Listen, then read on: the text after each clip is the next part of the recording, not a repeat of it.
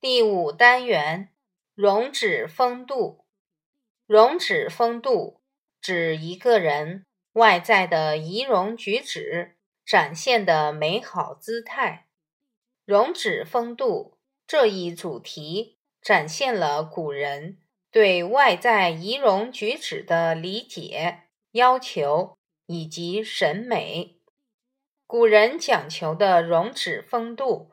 包括两个方面的内容：其一，一个人外在的仪容举止需要符合一定的礼；其二，个人的仪容千姿百态，也有凸显个性、呈现美感的另一面。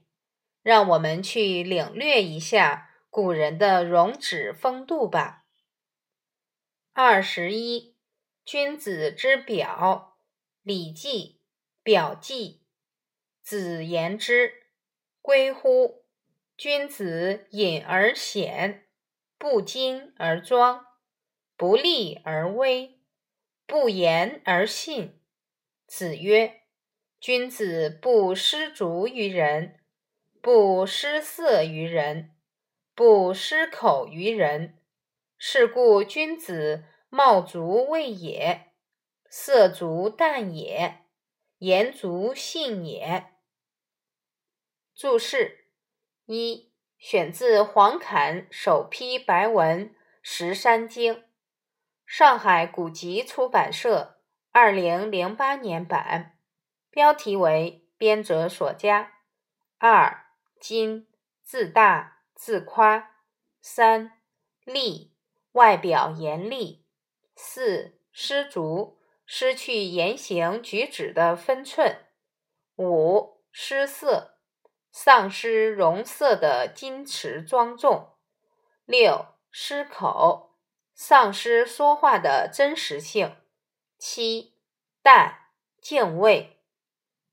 文艺，孔子说：“还是回去吧，君子隐逸不出。”但德行昭显，不自我夸耀而受人尊敬，不疾言厉色而有威严，不必说话就能取信于人。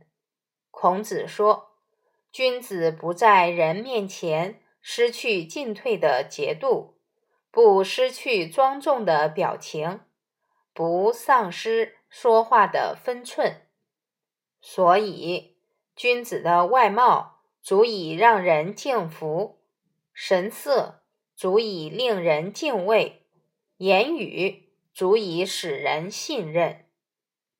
你知道吗？君子风度，温而立，威而不猛，恭而安。这是孔子在弟子心中最全面、最深刻的形象。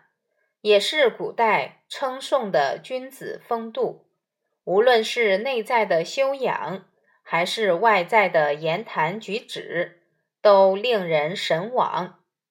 温而立，是说孔子内心温和，举止庄重，同时严于律己；威而不猛，则指孔子外表威仪。却并不咄咄逼人，与普通人靠声色俱厉为自己赢得威严形成鲜明对比。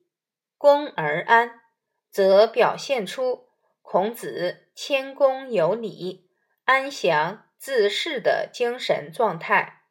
孔子在举手投足间，能将温与厉。威与不猛，恭与安统一起来，完美的体现了中庸之道。培养高尚的品德，善于把握度，才能保持内心的谦和与行为的从容。